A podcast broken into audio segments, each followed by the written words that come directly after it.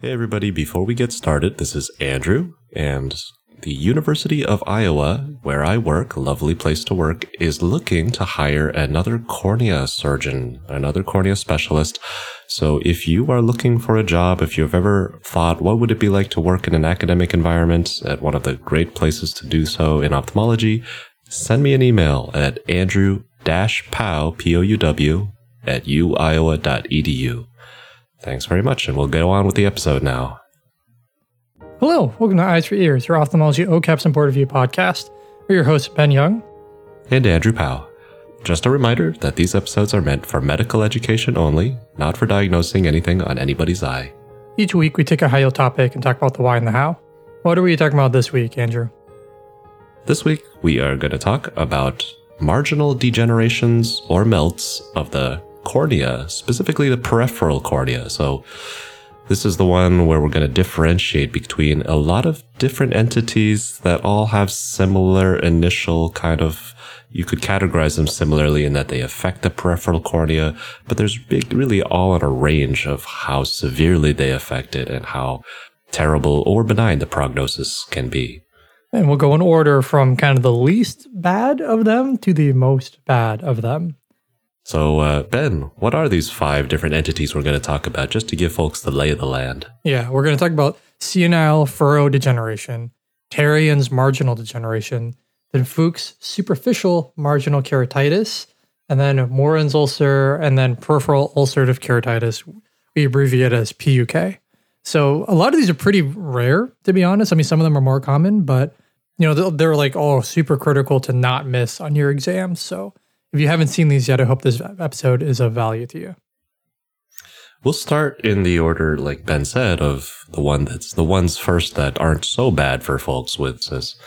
And the probably the most benign of all of these is senile furrow degeneration. Then a lot of these, especially the more severe ones, you might not have seen, or you might see very rarely, but you've probably seen senile furrow degeneration.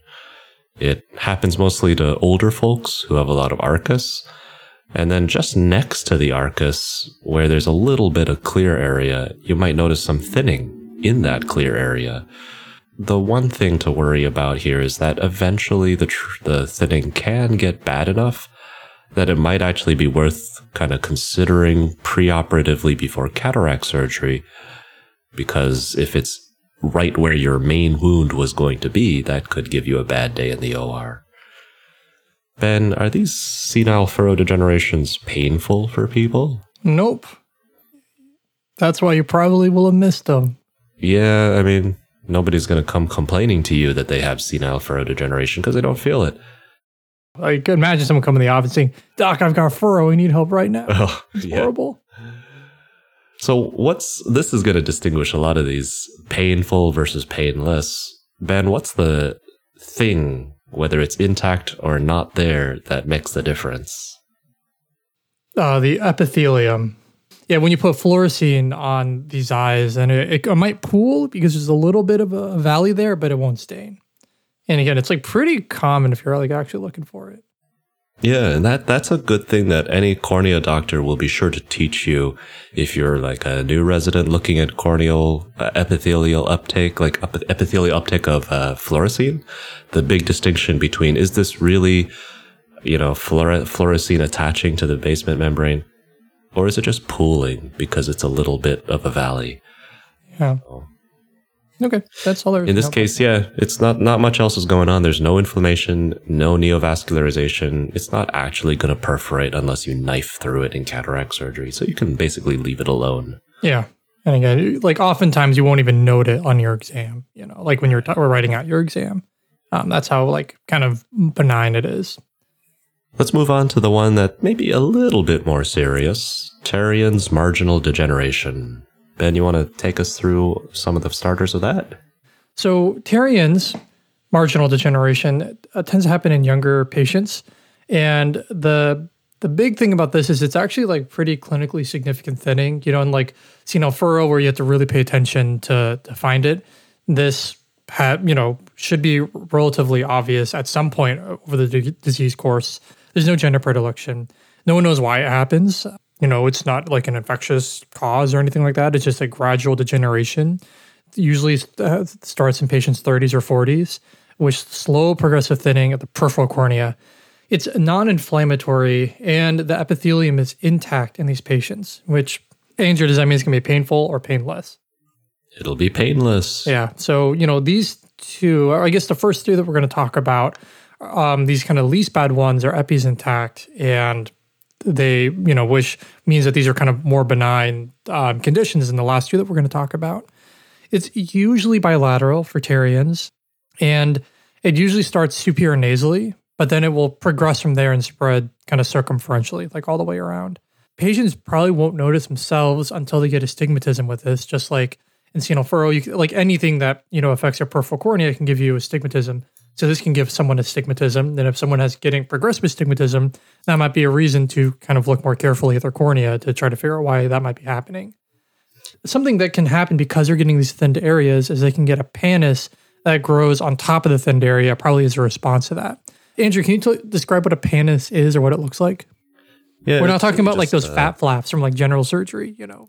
yeah, right, right. Yeah. there's there's so many terms at ophthalmology. I don't know which ones came first, like the fundus or whatever. Yeah. But uh, in Probably ophthalmology terms, usually micropannus is how we'll try to differentiate it.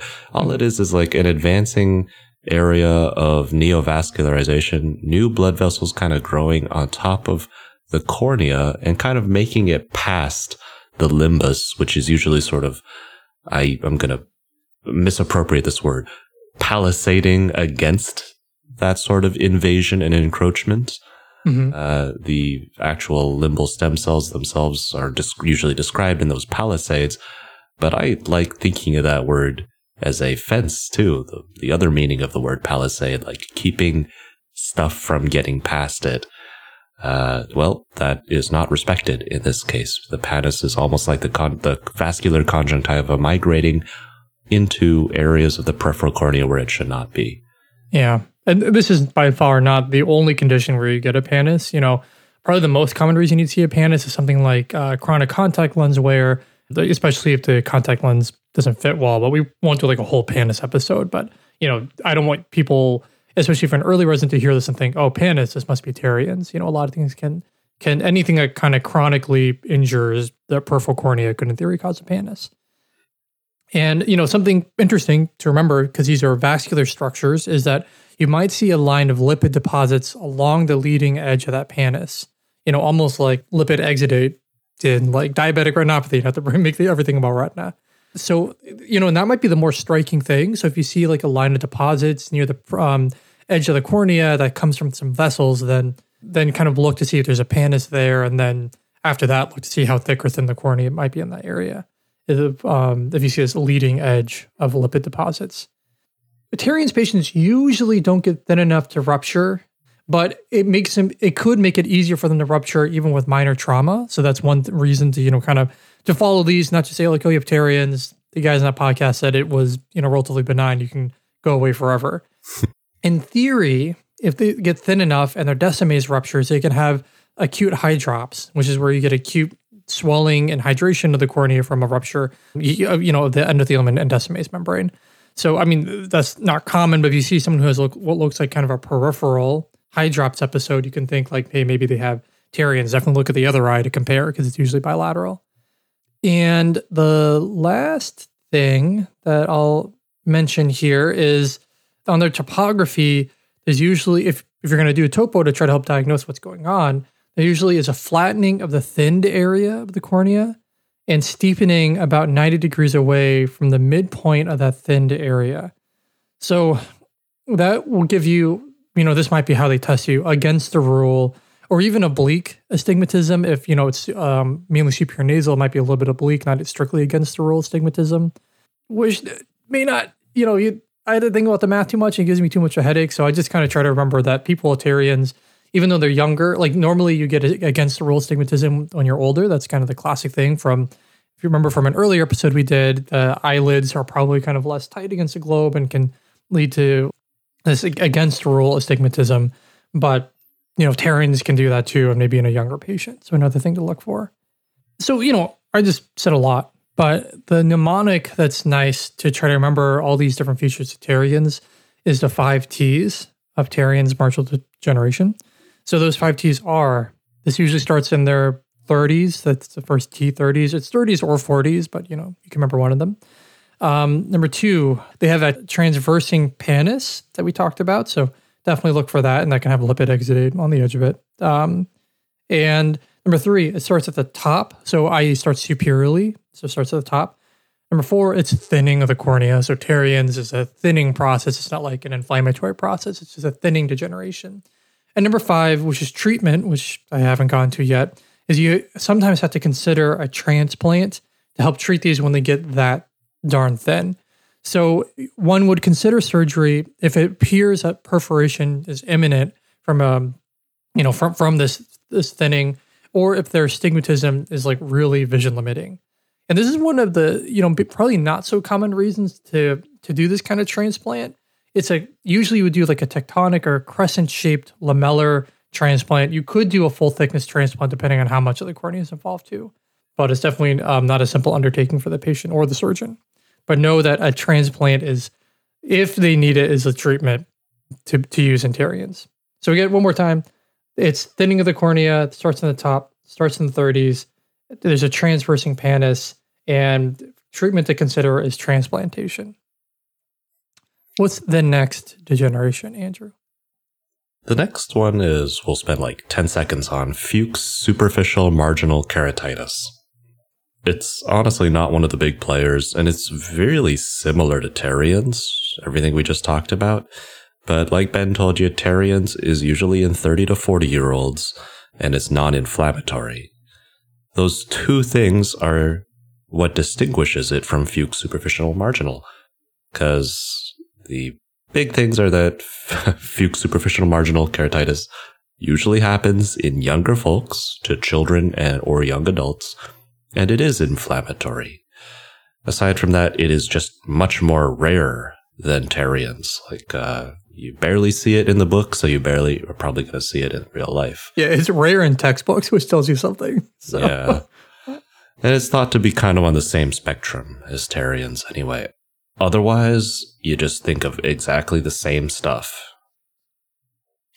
So, to make sure that my turn is not just like I just, you know, make Ben do all the talking today, I guess I'll do the next one too, uh, which yep. would be Mooren ulcers, which, uh, you know, I think there's some problematic language in a lot of medical diagnostics. The Mooren ulcer, you know, it's kind of describing what an older term for a geographic area in northwestern Africa, like uh, the Iberian Peninsula, the Moors. Uh, I I'm not sure when that might or might not become the less preferred nomenclature. Who knows? But uh, apologies to the future uh, cancelers out there for unearthing this episode. At any rate, it's still called a Mooren ulcer for now, and it probably will be for a while longer. So we'll go on with it. And I actually do think that helps memor like helps you remember some of the other interesting aspects of it. But okay, coming back to what it is, obviously another peripheral corneal thinning situation. But so far what we've talked about have all been painless thinnings. And the big distinction here is now we just got into those t- uh, two entities where this thinning is extremely painful. And like you're probably wondering, that does have to do with an affected epithelium, an affected corneal epithelium where that's being uh, eroded the, the, what would cause all of this, the Mooren ulcer, nobody really knows actually. And the BCSC goes on for a while about like a bunch of autoimmune abnormalities that I don't think you really have to know. I could summarize all of that just for you saying that a lot of cellular samples of Mooren ulcer specimens seem to have MHC class 2 antigens on them. And I think uh, that just saved you reading like two or three paragraphs. But the stuff that is high yield to know is that this can be precipitated by trauma, but also, here's the weird one parasites, flukes, can precipitate this. Okay, so what is it exactly? Precipitated by worms or not? It's a chronic, very painful, progressive ulceration of the peripheral cornea that starts at the periphery, spreads circumferentially, but then does kind of go, what I'll use the word for is centripetally. It does go inwards towards the center of the cornea in its final stages. And it's distinguished on physical exam by this leading edge of undermined, deepithelialized tissue. This undermined thing, you might even sort of see like a shelf appearance. Um, and then there, it does actually ulcerate as well in the other direction, not just anteriorly towards the corneal center, but also further peripherally towards the sclera side, though that is a much slower kind of uh, progression. Now here's the here's where I think the name helps you remember some stuff because there's like two types, two general phenotypes of Mooren's ulcer. The first is one where it's usually unilaterally presenting. And this happens more in folks who are older. It doesn't have a gender predilection. It happens to both sexes equally. And it's more slowly progressive. So you can imagine your first phenotype is unilateral, older folks, equal between men and women, and kind of like less bad because it goes slower. But there is another phenotype that's much more common in African derived patients, folks of African heritage. And I think this is where the name Mooren ulcer, the geography of the Northwest African and Iberian Peninsula in Spain and France, that area, it's much more common to have this more aggressive phenotype among that patient population. And that is also skewed towards men. And it's not just unilateral. It happens to both their eyes. It is much more rapidly progressive and it's less responsive to treatment. Everything is just worse in general because not only does it not not respond to treatment, but the consequences are more severe. Ulceration and perforation are also more frequent. It also seems to be a little more heavily associated with that sort of parasitemia, the fluke kind of uh, etiology. Hepatitis C is also heavily associated with Mooren ulcer in general. So, kind of to set that in the pantheon of peripheral thinnings that we're talking about, uh, Ben, I'll put this to you as sort of our audience uh, st- audience insert. cool. There is a, it's all basically corneal. Even though it does ulcerate towards the sclera side, it's not usually thought of uh, involving the sclera. So this is distinct from PUK, which we'll talk about later, because PUK does have scleral involvement. But is it like Terriens? Remind us, Ben, did Terriens have sclera involvement? Nope. Cool. and uh, the other big thing I made a big deal of this is painful, right? Is Terriens painful, Ben? Nope. And we'll talk about it soon, but is PUK painful? Yeah. Okay. So your two painful peripheral degenerations, Mooren ulcer and PUK. Now let's talk about how we manage this thing. You just douse them with a lot of topical steroids. You support their cornea with bandaged contact lenses if you need to. The more exotic stuff you'd probably leave to your cornea specialist colleagues. That includes acetylcysteine, uh, cyclosporine, and be careful, there's like a bunch of different formulations of cyclosporine these days. There's like 0.001%, 0.003%. So definitely consult with your cornea specialist colleagues about that. But uh, as far as procedural interventions go, you might even try a limbal conjunctival recession or excision. Now, that I, is actually something I feel is very testable. Can you imagine why it would help to recess the conjunctiva? If we're thinking that this is some kind of autoimmune, you know, if we think that the problem is coming from the limbal vessels, then recessing them or retracting them may kind of reduce that exposure of the limbal vessels to the cornea and hopefully reduce the problem. Yeah, you're basically undercutting the highway. You're attacking the logistics supply chain. yeah. The other procedural thing you can do is a lamellar keratoplasty. I mean, that kind of goes without saying for all of these. If your uh, cornea is thinning, you can always replace what's been lost and thinned. Uh, there are some newer treatments. Um, infliximab seems to also help specifically with those cases associated with hepatitis C. I think that is something that the BCSC wants you to know. The tragedy of this is that interferon alpha 2A was also kind of cool and really workable. But I feel like I've heard rumor lately, Ben, that interferon alpha 2A is no longer being produced. I, I, have, I have no idea. Yeah, but, like yeah. somebody just mentioned it in passing in a cornea morning rounds here. And I was like, what? What the heck? And I went and like tried Googling it. Apparently there was one manufacturer that just decided we're not making interferon alpha 2A anymore. So. Well, that's a problem. Yeah. Hopefully that's changed. I mean, that was what I noticed a few months ago. So I don't know. Okay. Last one. Last one. Last one. Okay. So if you're going to remember like one of these five things. This is probably the most important one peripheral ulcerative keratitis, because this is one of the ways that a, a good corneal exam can save someone's life.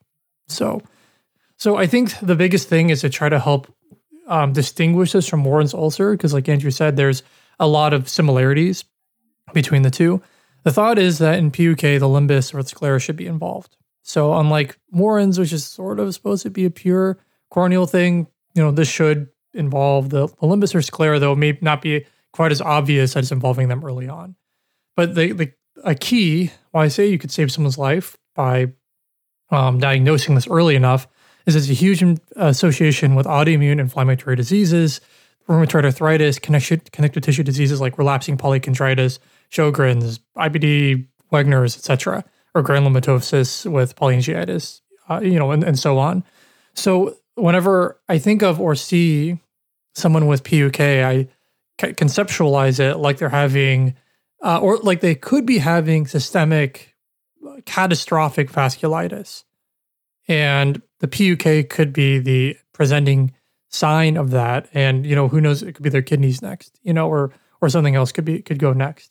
So uh, this is not something that you, you know, kind of just sit on and hopefully gets better on its own you have to do a, a heck of an investigation into you know what might be the cause of the PUK and then trying to shut down that potential systemic vasculitis early on. You know, it, it doesn't only have to be from um, autoimmune condition. It could be an infectious problem as well. Severe gonococcal conjunctivitis can eventually end up giving someone a corneal ulcer. You know, by by progressing from the you know conjunctiva into the corneal uh, into the cornea giving this kind of peripheral ulcerative keratitis. So that's something to consider too, asking about time course that they're presenting to you kind of later in the, the disease process. Okay, how will they present to you? Like they could just present with this acute episode with, you know, a painful peripheral peripheral uh, corneal ulcer is one way they can present. This thing can wax and wane with flare-ups. It's not like, you know, I don't mean to be dramatic and tell you like, oh, this will happen once and then they'll die a week later if you don't diagnose it well. But you know, it could be waxing and waning episodes with flare ups corresponding to flares of their uh, underlying autoimmune disease. It can be both bilateral and unilateral. So don't just think, oh, well, that podcast guy said that this is a systemic problem. So if I'm seeing it only in one eye, then it can't be, you know, the autoimmune form of a peripheral ulcerative keratitis. It, it can be unilateral as well. You know, one thing that's interesting is how the limbus can look in these patients. So, because it's this like kind of occlusive vasculitis, you can get a lot of whitening actually of the the limbus, the you know conjunctiva, the sclera.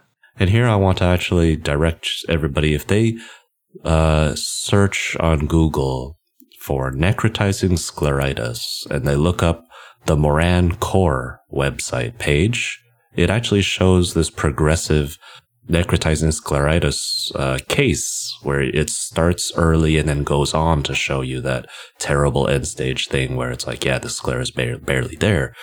But that scleral whitening, conjunctival whitening, limbal whitening, those were all there in the early precursor stages. And, uh, you know, I got tipped off to this in morning rounds when, uh, one of our residents showed an early incipient case of PUK. And I was like, wow, I don't know that I would have, uh, known what that was. And I'm glad my cornea colleagues recognize it. So yeah, just watch out. You might see an early case of this that That doesn't look like what you've classically learned in uh, the worst case scenario pictures. Yeah, yeah, for sure.